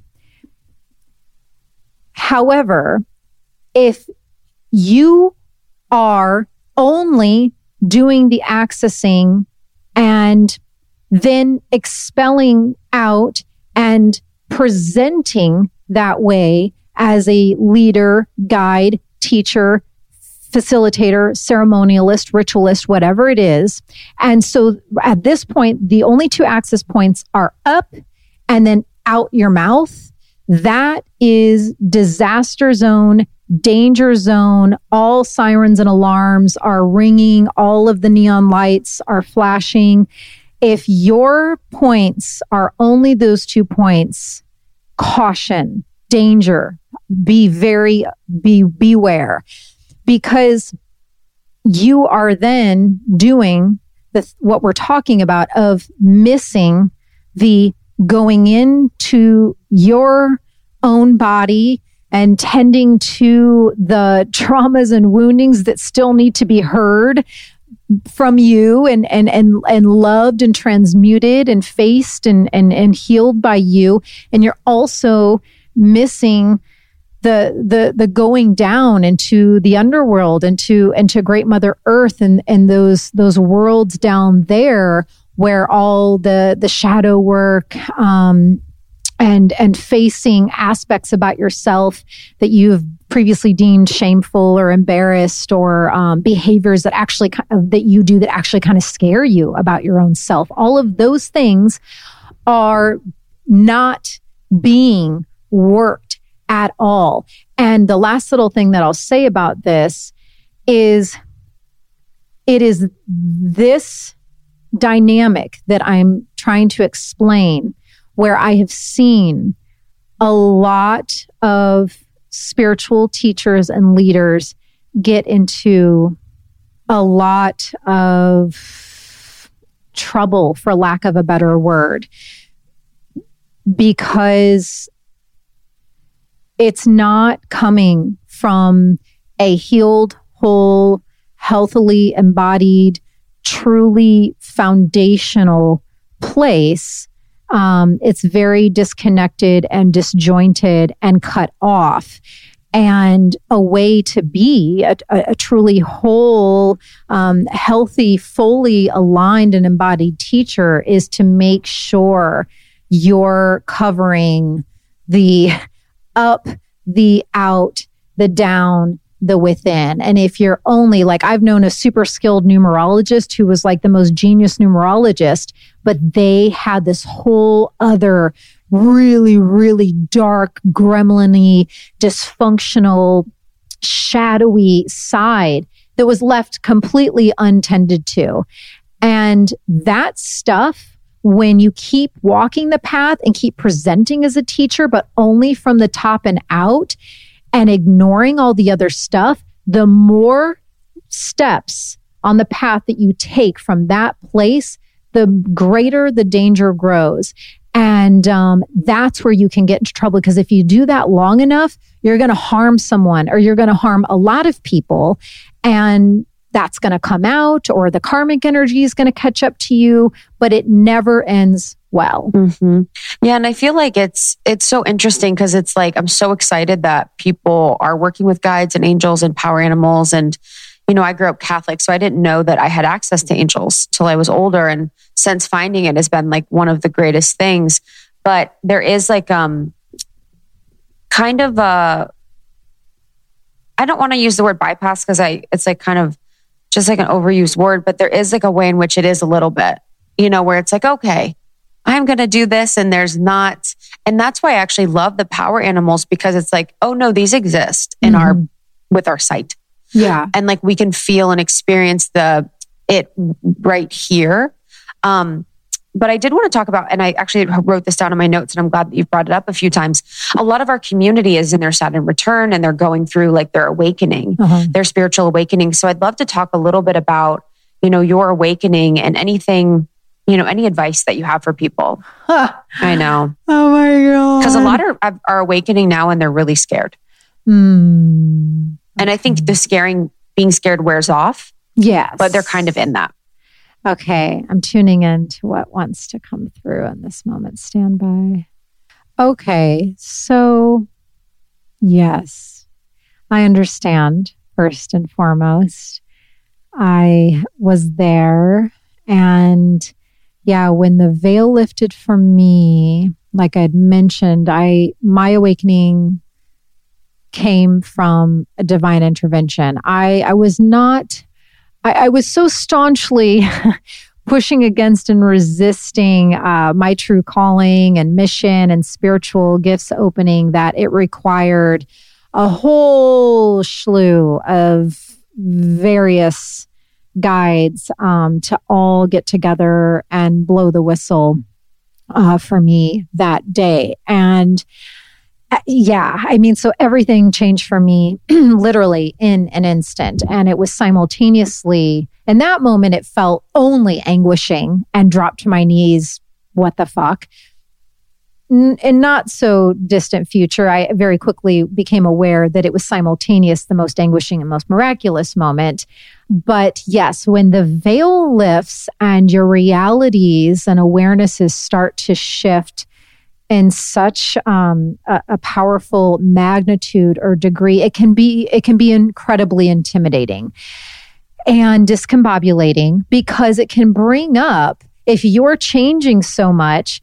I think the next pondering for a lot of people is well what else is this going to be a domino effect you know what else is going to start to change in my life? Like if i start to become a different person what, what if i don't want to live in chicago anymore? But in, in chicago it's where all my friends that i go out with are and that's you know this is where my fiance and i live and and what if everything starts to change and i all of a sudden want to move to hawaii and Rob doesn't want to go to Hawaii. And what if Rob leaves me because I know that he thinks all this stuff is weird, but now it's starting to feel more right for me. And on and on and on, the dominoes start going. And it can be. And yours was yours in Chicago? Uh, no, I had my awakening actually in Brooklyn, but I I'm from Northeast Indiana and I have a lot of family in Chicago, yeah, yeah. so maybe that's why I was kind I of. I had mine in Chicago. That's why oh, you're saying that. Yeah. Oh, interesting, interesting. Um, were you with someone named Rob now? Kevin. who's Rob? Yeah, literally. I know who's my Sarah Rob. Think back. I know he's there. Um, so, uh, so yes, I, I just want to start by saying I really empathize and, and understand, and and there's nothing wrong with where you're at if you're currently in anything, any of the zones similar to that, where you're just having so many questions come up and um, you know possible fear-based scenarios coming up. So, what was the key? The key for me. And this is a decision that anyone can make. My divine intervention was an intervention. I didn't my soul probably decided I needed that, but on a human level, I didn't. But what any human on a human level can decide to do is surrender. And for me, that was the biggest, most powerful, miraculous decision that I have ever made in my life.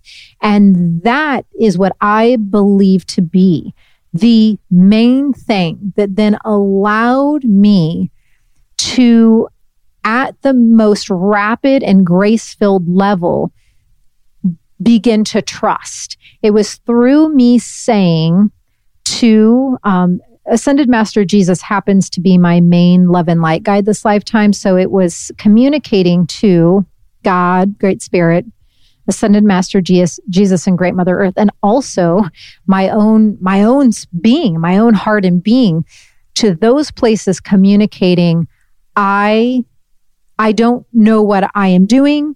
I don't know who I am. I am not who I thought I was. I am now at a place where I am fully calling in your full support and guidance. I need you. I am letting it in. I am releasing and letting go and laying back into the river that you form for me.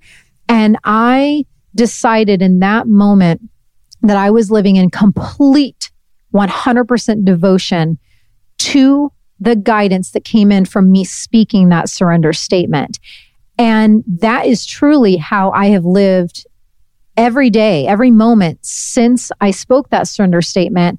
And my life has only continued to get better and better and better and in all of the most fulfilling, you know, divine ways. So I would recommend if it feels comfortable for you and your own version and whoever you feel comfortable speaking with, you know, in, in your readiness, speak, speak that surrender statement of yours where you are finally willing to get out of your own way and and give your egoic mind and the framework that the limited mind previously had a hold on you of give them the liberation and freedom to dislodge and dissolve with honor and open yourself up into the saving grace of all of these spiritual and energetic support systems that have always been there, but just waiting for this moment. And then the next step is after you speak your surrender statement, that's where our responsibility and our work comes in because those messages and guidances will, will right away begin to reveal to you, but you have to have your, your ear, your clairaudience open enough to hear that whisper and you have to, um, you just have to be willing to be open and you will know, trust that belly feel when you get a nudge, when you get a feeling that you're just supposed to go to this particular bookstore when you were heading to the juice shop or what, whatever it is, whatever the guidance, the compassing, the navigation that comes in. If you feel it right here and you then heed it, that's where the trust of this co-creative majesty begins to come in. And the trust piece i think will be the is the biggest piece and allowing the nervousness the trepidation the freaky outedness the, all those things start to um, simmer down and start to go away when you begin to trust your own ability to um, navigate in these ways and you trust your ability to receive the messages from benevolent guidance places. So those are some very like tactile, like tip step one, tip step two, tip step three. I feel like there's one other thing coming in though. Stand by. Let me see if I can find it. So I think the last thing that I'll shed a light around and what I'm about to say does not need to hold true to everyone. But what happened for me, what I have seen also happen to many other people once they've had their awakening is you are then beginning to have an old world collapse, an old way of living um, an old portal and an old world that you knew begins to shut and collapse down to go away. And simultaneously, this new world and this new portal, this new dimension that the door has been opened to that you've taken a step into and maybe you're ready to take step number two or maybe you just have your your toes dip in it but you know you need to lean in. That one's birthing and activating and igniting and opening up at the exact same time that your old world is shutting and collapsing down. That is that particular experience is one of if not the most powerful catalytic human experiences that one can have during an earth incarnation is that place. So if you find yourself um, on your floor, laying on the ground, slobber crying, talking to yourself, feeling what I call spiritual fires, just kind of ripping and roaring through you, burning off the false beliefs that can no longer be inside of you. If you keep walking forward, there is so much alchemical spiritual activation that's happening. And it can be kind of freaky, but just know if you find yourself in any of those places, like it's normal and it will pass. And for a lot of people, it's a necessary alchemical passageway. It's like an initiation, a rite of passage as you're crossing over into this new way of living that happens. It will not be that way forever. And if you have a trusted phone a friend support system, um, if you have a couple of people who you really truly trust and are close to and are also at a place in their lives where they can hold proper space for a fiery combustion, call them. And um, even if you just need to sound it out and get it out of your system, like what you're feeling, what you're experiencing, I definitely had that um, when I was getting clear uh, right after my awakening. I was given the downloads of like who I truly was, the visions of how my shamanism was to function in the world, the name. The medicine name rock star shaman came in and I felt the the boldness and the bigness and the kind of like, are you kidding me ness of that. There was so much that came in that I knew was guidance for me, but it felt scary. And even though I had been given the visions, and the knowingness that I am a medicine woman and it's to function publicly. And yes, it might be very medicine and triggering for some, but you got to hold the line. This is why you're here. Um, and all of these things. And there's a whole backstory around rock star shaman and what that means. But even with all of that information, I was like, okay, so I'm, I'm understanding, but like now what? How am I supposed to start my work as a public figure shaman? Like, what's step one to that? You know, and it can be very humbling. And that is another what I have found to be a very commonplace initiation, especially on the shamanic path. It can be for any spiritual path, but especially for the medicine path of, of shamanism specifically. I have found for the most part, you get very humbled. I while my old world was collapsing, which was I was a national daytime TV show talk show host. I was a number one rated hip hop radio show morning host. I was a, you know, previous national champion athlete. All of these quote unquote glitzy kind of glamousy things. All of that was shutting down and I was sitting working in an effing juice shop in Soho, taking people's juice orders, sitting at a cash register, people coming in, sometimes recognizing me like, you work here? Talk about, and I worked there for like a year and a half or two years every single day. And it might sound like, uh, like such a small thing, but it was humbling on a very deep level every single day to take myself in, to sit at a little cash register after accomplishing all of those other things that I just said. And I'm like, yeah, sitting in this like fancy part of Manhattan at a juice shop and um, at a cash register every day for almost two years while I was allowing, you know, the other side. I was I was starting to guide the the shamanic events. My first one was like shamanic harmonic chakra clearing event at Namaste Bookshop in Manhattan. I'll never forget it. And um, you learn and you keep heeding the guidance, keep humbling yourself, keep embodying the work and you keep learning and you keep going and you keep feeling the fires and you keep feeling and you keep laying on the floor and slobber crying and you keep going and you get back up and then you feel really good. And and it's just but oftentimes in that first passageway it can it can be very that. Yeah and i think with the um with the juice shop example it's like there's no shame in working at a juice shop. Like you're it's like you're feeding people these like powerful medicine medicinal foods but it's the ego's perception Yes. of that. Yes. And when you have your ego identity as i'm on tv i'm in radio. I'm actually this athlete that's when like the shame comes in around any job. Whether you're that or something else it's like if our ego perceives something to be more value than the other Mhm. then we perceive this certain job to be less than. Mhm. and I think all of us have, not all of us, but I think when we're going through our awakening, it's like, I didn't find it to be scary because I knew for my whole life that some, everything was off.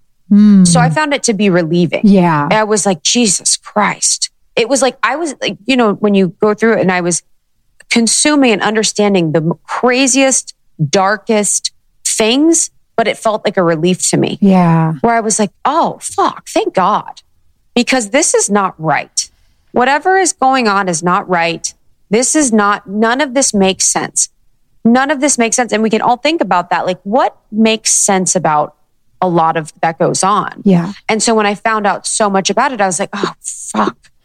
And that's the beauty. And you hit the nail on the head because, okay, finding human words for this. Because now you're on the path of truth and divine illumination versus denial and illusion. So, when quote unquote scarier things, like for me, one of the scariest things that I had to work through once the veil lifted was an ex's um, sex addiction. For some reason, that particular addiction felt particularly insidious and dark.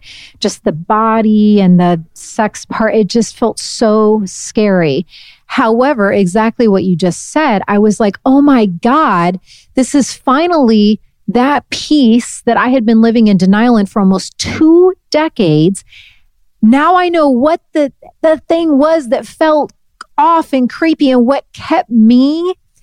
This is an interesting gem. Every single time that I had been intimate with my former partner, and we were together for almost two decades, every single time I had my eyes shut. I had my eyes closed because that deeper part of me knew if I opened my eyes, I was going to see something off, scary, dark. And to finally be able to connect, that's just one of the million dots that I was able to connect. But it's like, yeah, it's like a relief. Oh my God, I'm finally able to understand why I was feeling so much anguish, so much suffering, so much confusion. I was in a codependent, insane dance with someone who was suffering and had addiction issues. And um, yeah, you start to learn to take responsibility. For me, I really had to take responsibility for the codependence piece, for the total lack of self worth and self honor piece. There, I had to really watch my lane. But but when the my point is when the the quote unquote scarier, darker pieces come up, they are illuminating and of divine and you start to learn that you can trust yourself to navigate anything and to feel whatever it is you need to feel and face whatever it is you need to face because you're on the other side and because you know you're supported and so that's what makes it less scary and Mm. and totally of the freeing and liberation Mm, I'm so glad that you shared that because, you know, I almost like sometimes I almost wanted to take my earphones off because I wanted to think about it a little bit longer because it was really, you know, not, tr- it was just like it made me think about all the times that I've had sex and not made eye contact Right. with someone. I'm actually, my eyes are watering, which is means it's very true for me. But, and I think a lot of women can even think about that just as like a guide for us. Hmm. Like when being in relationship or when having intimacy with someone, like if you are not able to look into to their eyes, that's like might be a good sign. Not that they are in the situation that you were in specifically, right but I think it's a really telltale sign of like the safety you feel, of the intimacy you feel, because I could see the that situation happening to you because you have so much power and light, you know, something taking a lot of your chi, your energy, your life force, and really taking you off the path, which obviously made you a lot stronger. But I think that that was just, that's a very powerful example. Yeah. And the eyes are the gateway to the soul. Yes. you Especially know. when in intimacy. That yes, it's the most sacred, alchemically divine act that we as humans can have. Yeah, it doesn't get any more uh, powerful and, and sacred than that. And and so yeah, it's actually something that I'm having at my age. You know, I'm 42 right now, and I'm just now learning how to be intimate with my eyes open at 42 years old. I could be better, to be honest. yeah, yeah, So I've got time.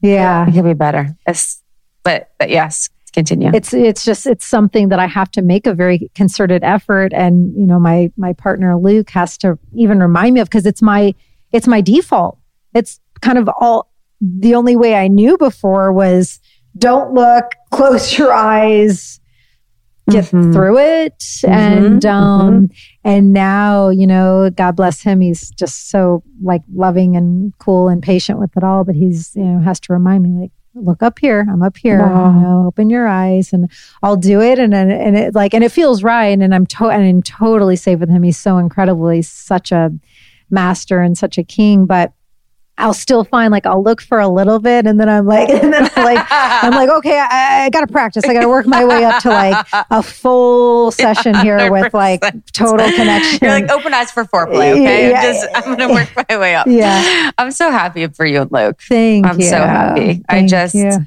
it's really beautiful to see the way you two sort of have evolved being together. Mhm. You know, it's Yeah. like Luke is honestly, I've always said is one of my favorite people ever. Aw. Just like the childlike energy. And I just like anyone that's themselves, I love it's intoxicating to me. Same. I don't care what if I agree with you, I don't care if I don't. I people that are themselves are literally intoxicating to me. Yeah. And he has that energy. Yeah. That's like I am always myself. And it's just so rare at times. Yeah. You know? Yeah. He is really, you know, a bit partial, but you know, Yes. he's very he's a very special being and um yeah our journey was a unique one um yeah we were friends for many years and when we met uh we were not in a space of readiness at all to come together in sacred union. I was celibate for almost five years straight. He was celibate for almost two years. And we were both celibate at that time that we met. Both intentional. Yes. Got it. And I was living in Brooklyn at the time. He was living in LA. So he had flown. We were both speaking at a same event in New York. And then he invited me to be on his podcast. So the time I was on his show was the first time we met. And I'm so glad it was recorded and, and had video because it's hilarious to listen back. It just, you know, it was the first time he ever cried on his own show. So he had this major heart opening, and I was able to witness a man in the state that I had always been praying for, like a, a vulnerable, open um, ab- ability to tune into their emotions man. And so he, in hindsight, he has shared publicly before that um, he he knows that that was the moment he actually fell in love, but we weren't able to to consciously be aware of that because we weren't ready. And so we were friends for about three and a half, almost four years before I had become bicoastal for quite a while. And on one of my LA trips, I didn't know that he had ended his um, previous relationship. And I was very happy for him. I actually gave him advice when he asked for it a couple times. And I was like really proud that he was in that experience that he had been wanting and um, didn't know that it ended and met up for tea. And then he shared with me that that had ended a bit ago. And then he shared he's like i don't know if you're aware.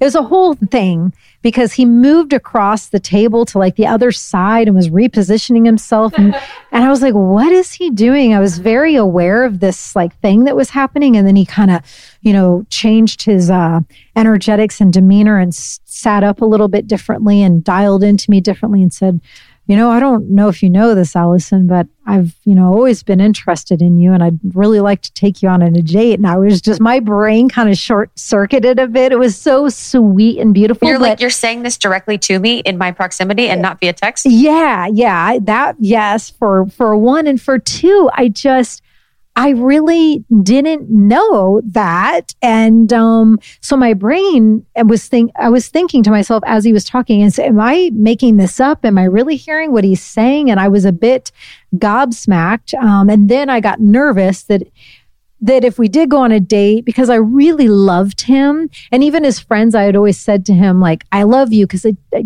I love Luke and I got scared that if we did start to date and one liked the other one more than the other, or if there wasn't the right sexual chemistry and th- things got weird, he didn't have any of those fears for some reason, but I had to work through those.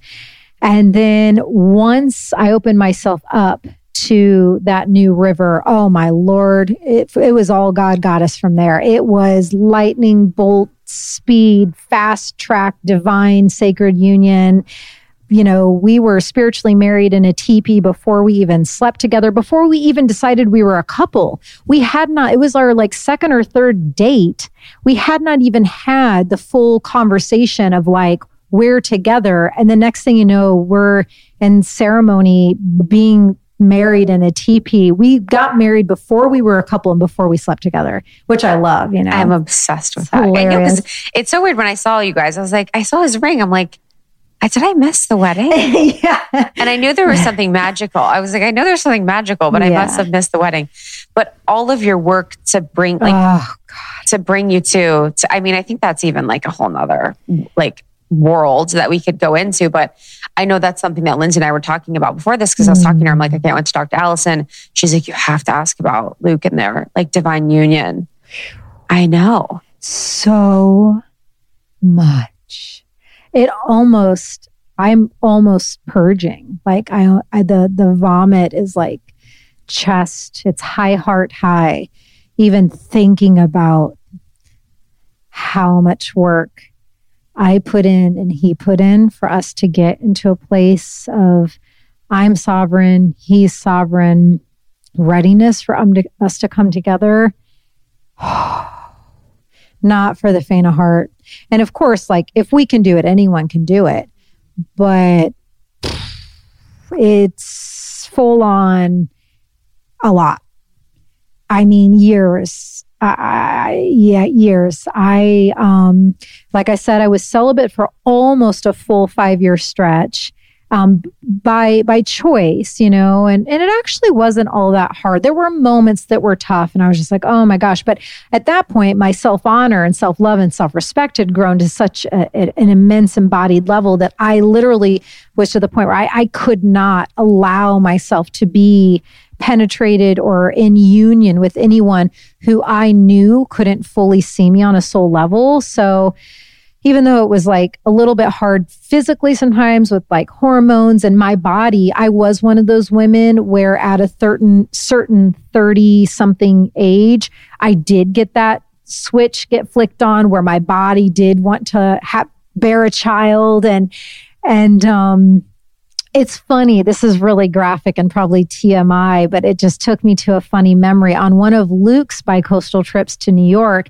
So anytime one of us would go to the other coast, we'd catch up over tea or whatever. And when he went to New York on one trip, this is when we're friends, not at all what we are now. And we were at the hotel uh, restaurant just grabbing tea and he was like you know what's the latest and i can't use the the the real languaging would be way too graphic to say, but in essence, and I can't kind of can't even believe I'm sharing this, but I, and this was when that switch was on and my body was like wanting to make a baby. and I basically was like, well, what the latest for me is, is like, I need. Your legs are currently spread. Yeah. Everyone's we'll legs are spread. Yeah. We're hanging. so, you know, needing the um, elixir is the nicest way. I need the sacred elixir in me and I need it now. And like we laugh about that now because of course, you know, in hindsight, I'm like, of course, he would be the one guy friend that I told that to because mm. on a mm. soul level, I, I I knew this is my person. So all those years ago, I was even telling him like, get on in here, let's make a baby. He's like, I just like asked how you were. You're yeah. like, give me the sacred elixir. Yeah. We're at Starbucks. I tell you what I need. yeah, literally. Yeah. How are you? Yeah. Sacred elixir. Yeah. oh my God. Just on that, like, there's a lot of women in our community that are in relationships where they feel like the men or the masculine partner is not as spiritual as them yeah. or on the path. And I know that's what's beautiful about you and Luke. And Luke is like the most open. You know, it's Mhm. It's so powerful. But what like what advice would you give them? And what have you seen in Luke that has been so healing for you as Um, like a divine feminine? Mm, okay, okay. Yeah, I'll start there first. What he provides is just so much, but just a couple of the examples. Previously, before Luke, I always felt the insecurities of men and the egos of men because they had not healed themselves, put in the inner work um, to really any capacity. Um, so they were insecure about and intimidated often by my divine power and my fullness of, of my gifts and just who I am, mind, body, spirit, soul. And so, in many different ways, um, in very unhealthy, dysfunctional at times, abusive ways, they would do anything in their power to um, make me feel off or insecure or scared or uh, like I needed to hide or shroud my power, light, and abilities in order to maintain that codependent relationship and to not make them go away because we know we can't have them leave and you know um, and all of that dysfunctional dance. So once I began to awaken, I knew kind of top of list for me is I needed someone who had healed enough to where I, I just, I have to be in full expression and my humanness and my shamanness and whatever it is on Monday, Friday, Tuesday, 12, 1, 3, whatever minute of any day at any time, whatever I am, I want to be in freedom to be that and to be able to express that in safe space. And that is not it takes a certain kind of someone to be able to hold that container, to be able to hold that level of safe space. And that's something that he does so masterfully. And, you know, he does it every single day. He has never faltered in being able to hold this massive safe container for me to be fully expressed. And I also love that he also doesn't get all ego-y and insecure. He loves to see me in my power and to shine. He loves to, um, you know, and I'm not trying to generalize or, you know, I love men. I love men. But what I've noticed is when you're in a gathering and let's say it's equal parts men or women, I tend to find oftentimes the spotlights and the conversation tend to get pulled over into like what this guy is doing, this guy's book, and this guy's podcast. And it tends to like get pulled off the women and their magnificence and starts to like get pulled over to the to the male side.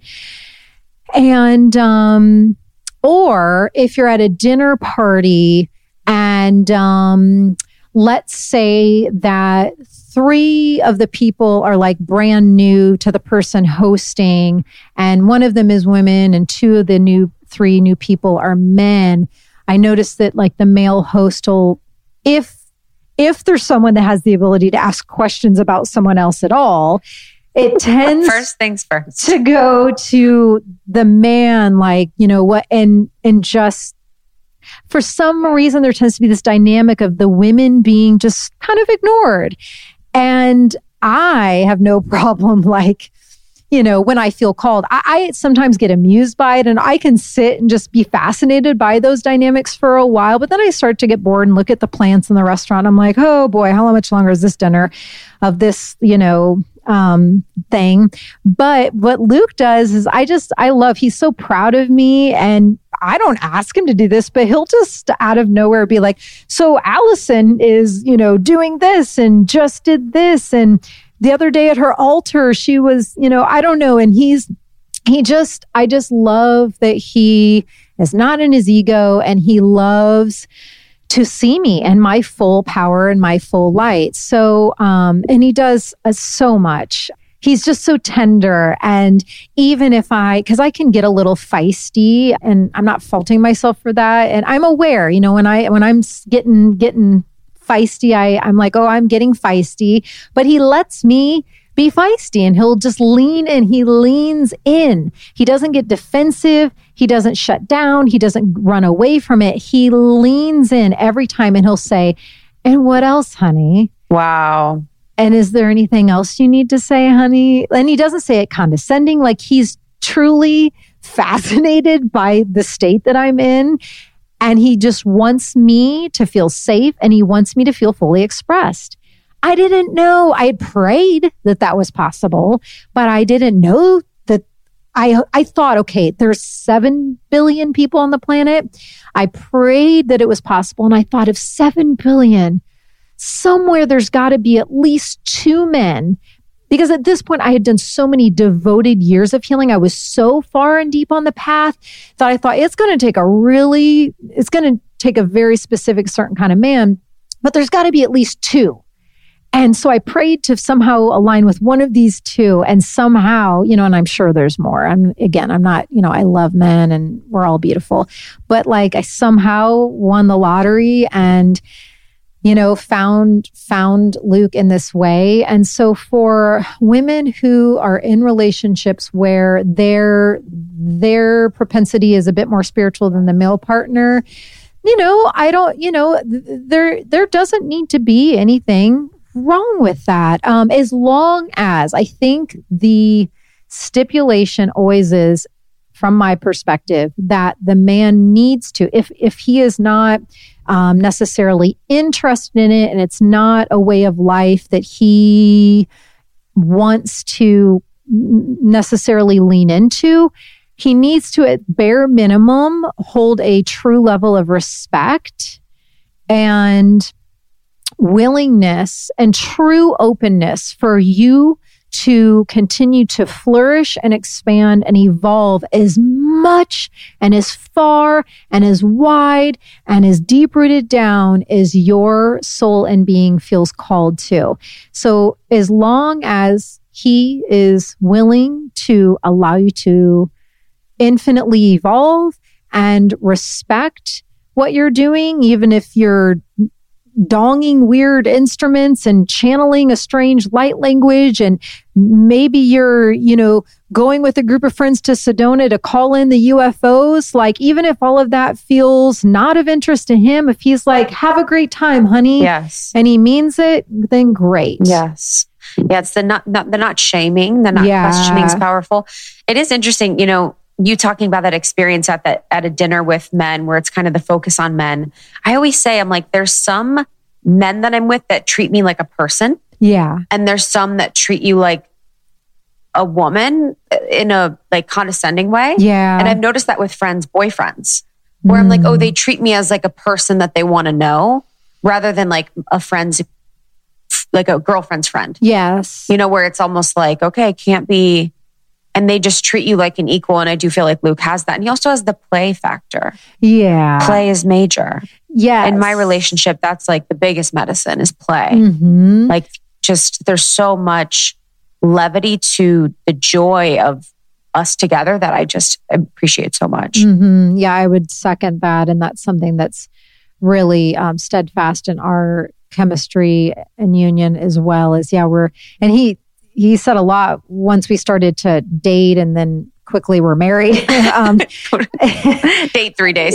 yeah, yeah. He he reflected a lot, especially early on. He's like, I never knew how goofy you were, and just how silly. And he he loves that side of me because in previous um, dynamics, I mean, yeah, there was that one conversation where I was needing the elixir, but other than that, it was more like we were on panels together and Yes. giving talks, and I was more my business hat and suit on, and um, you know, more in that professional setting.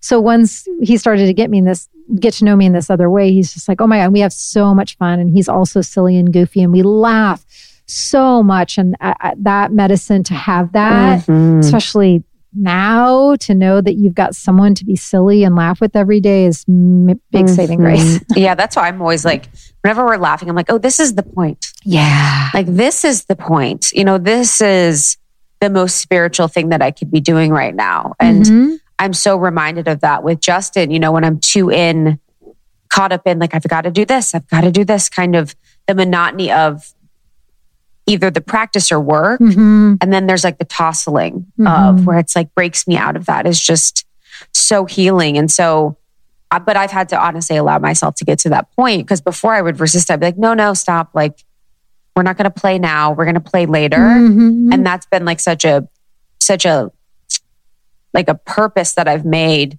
where I'm like, oh, I need to play when he wants to play Great. because it just breaks me out of it, the feminine. Last question, because I know we, we could honestly, we'll have our next session about sacred relationships. Um, I think it's incredibly fascinating that the book was going to be about surrender. Right. I, and it's so weird because I've known you and I'm like, and when I saw the book, I was like, oh, yes, uh huh, hmm yes. Like it's just as like so. right. And it's like surrender will be the second or something, but it's like this couldn't be anything but your book. The animal power book? Yes. Yeah. Yes.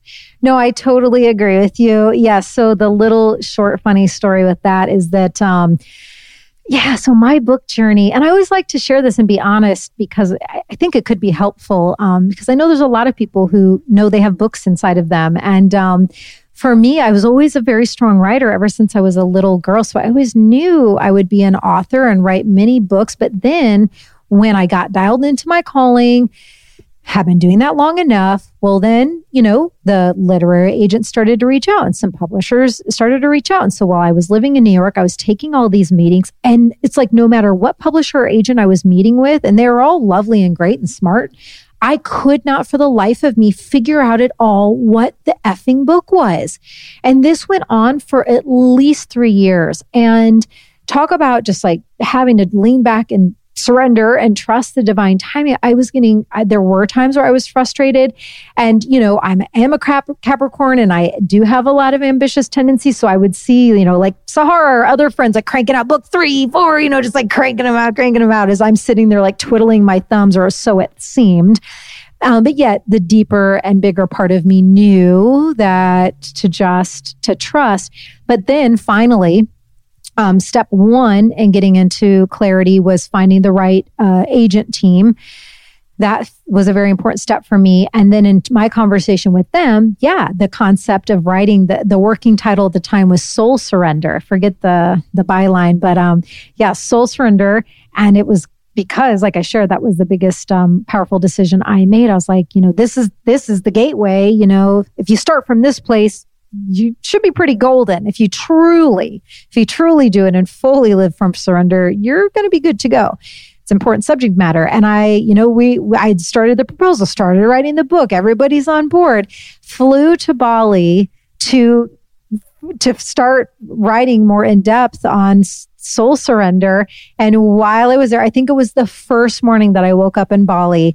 I wasn't even in like a shamanic journey or full meditation. I just went outside. I mean, this is Bali for you too, because it's literally heaven on earth. Heaven's like anchored there. You don't have to like access anywhere to access. You know what I mean? You don't have to, it's just there. And um, I just was outside with my tea. And I think I just closed my eyes for a second to just enjoy the taste and the warmth of the tea. And literally hundreds, if not thousands, of power animals were there. And they were all like, hey, girl, uh, nice idea and all, but that's not your book. And we're asking you to write a new modern day power animals guidebook with us. And I live by the calls. I truly, I can honestly say that I live by the divine calls. And I knew right away, I'm like, I can't ignore this. And even though after I felt so relieved after all these years to finally be writing this book, that's not the book. So then I had to email my agents and I'm like, uh, hey guys, you know, I live by the calls and I really hope you're on board because I can no longer write soul surrender. I now am supposed to write this um, modern day guidebook, and thank God they were on board. But I just love that the starting point, the birthplace, the foundational first brick of animal power was born from the animals who I had so devotedly worked with at that point for over a decade. They were the first guides who came in to save my life after that awakening moment. We had developed such a trust in each other at that point, And the fact that they came to me and they're like, this is what we're doing and that it started from that medicine place just makes it all the more special. And I mean, how perfect surrender. Yeah. It's like surrender, like It- your book message Yes. was like surrender. Yeah. you know what I mean? like- yeah. It was like, like the, the book step. already wrote the itself and was already published and then put me on to book number two, which is Animal Power. yes, totally. yes, yeah. Which is, yeah, I think, and there's a beauty like of the our conversation. It's like so much is answering the call. Mhm. Like so much of it is like with your with your awakening, with Luke, with the book, like with your messages, like with your ability to read people. Yeah. It's like answering the call, checking in with yourself a lot. And I think that's like such a powerful gift that I think a lot of women we could all really learn from and heed to. Yeah, and you know, and it and it does get easier. I, I, I mean, I've been doing it enough where it, it doesn't feel challenging at all. In fact, it's like my favorite thing about life is like, what's the next divine instruction? I have no idea where I'm going to be sent tomorrow or what what download I'm going to be given. And sometimes there's phases of long bizarro voids like there was a two and a half three quarter year so almost three year passageway where I had already been out in a big way as a shaman, you know, in New York, get just innately, organically getting tons of really big press and my name out there. You know, people really starting to feel my energy, get to know me, um, how I do my work, and, um, you know, out there. And I was given the instruction to cease all events, to cease all talks. And that talks and events were how it was all functioning at up until that point. And I thought, uh, okay, well, I will listen to this and I will honor and I will heed this. However, I'm living on my own in the most expensive city in the world. So, uh, if you can kick in some sort of uh, idea on how I can still make a living with ceasing all the ways I was making a financial living, I am certainly game. So, you, you know, I did honor that. But I, I will just quickly say that when I answered that call, I did not know how long at all the not doing events, not being out with my work, not giving any talks would be. I didn't know if it would be for a month or for the rest of my life, but I trusted and I answered it. And yes, there were times, you know, where certain invitations would come in or um, just that sense or that feeling of like, am I just going to be forgotten? Am I going to be left behind? Is anyone going to know who I am anymore? If if I ever am supposed to come back out with the work, am I just going to be a forgotten about like spiritual leader? You know, there were those things that would somehow get drudged up. Um, and there were a couple times where I might have just like slightly been enticed, like if a certain talk invitation came in that felt big or whatever. But I knew I never ever gave in. I never reverted back to go against that divine instruction. And I held that line for almost three full years. And once all of the collapsing and breaking down of the old paradigm ways in me that needed to be dropped and fully released so that the new paradigm way in me could be born. Once that entire process that took almost three years was complete, I felt the new energetic system go to my backside and start to push very clearly on my back and literally, like energetically, started to push me forward, signaling to me now it is safe. The process has been complete. Now you pe- you can begin to put yourself out there again. But I had some friends, I won't name names, but that are also like really well-known spiritual teachers who after the 3 years when I started to just slowly when guided come a bit out in the world again, they were like, "Girl, I didn't know what to say to you during that time. I didn't know what was going on with you. I didn't know if you were crazy or not, but I knew I, I knew it was a bizarre chapter, but I knew to trust and I knew to hold that line. And I'm so glad because that time, yes, it took almost three years and it was a little fearful and challenging at times, but it, I would not be this embodied, anchored, landed in guide, human person, whatever we want to call me, that I am today had I not devoted to that time. I, yeah, I trust myself and um and how I operate. And uh yeah, I don't know that I'd be to this level of trust had I not done had I not done that. And it's almost, you know, the the kind of wilder the call, the more of the call it is. Mm-hmm. Because it's like, oh, I, I, I want to be out.